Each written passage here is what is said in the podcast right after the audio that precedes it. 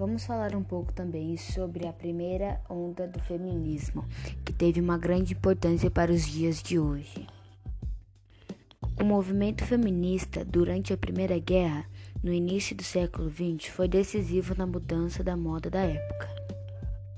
A entrada das mulheres no mercado de trabalho com a ida dos homens para o campos de batalha foi determinante na mudança do figurino feminino, que de frágil passou a ser considerado mais independente.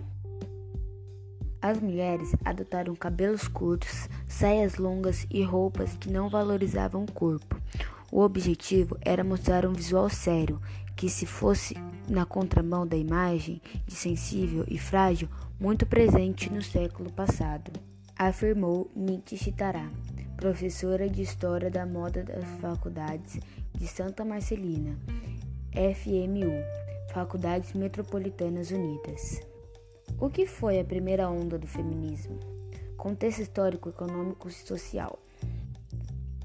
Iniciada no final do século XX-XIX, a primeira onda do feminismo foi um conjunto de movimentações protagonizadas por mulheres em torno da luta por igualdade política e jurídica entre os sexos. O eixo que marcou esse período de atividades feministas foi a reivindicação por direitos iguais de cidadania, direito de educação, propriedade, posses de bens, divórcios e etc. Tendo como o auge a luta sufragista pelo direito ao voto feminino, que aconteceu em diversos países no mundo.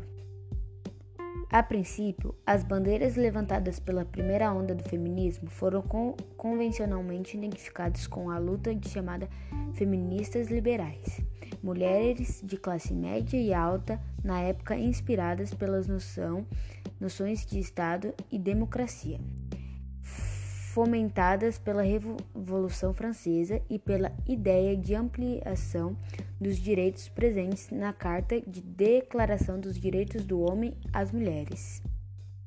Nós agradecemos pela atenção de todos e nós também recomendamos o filme As Sufragistas para entender um pouco mais sobre o assunto.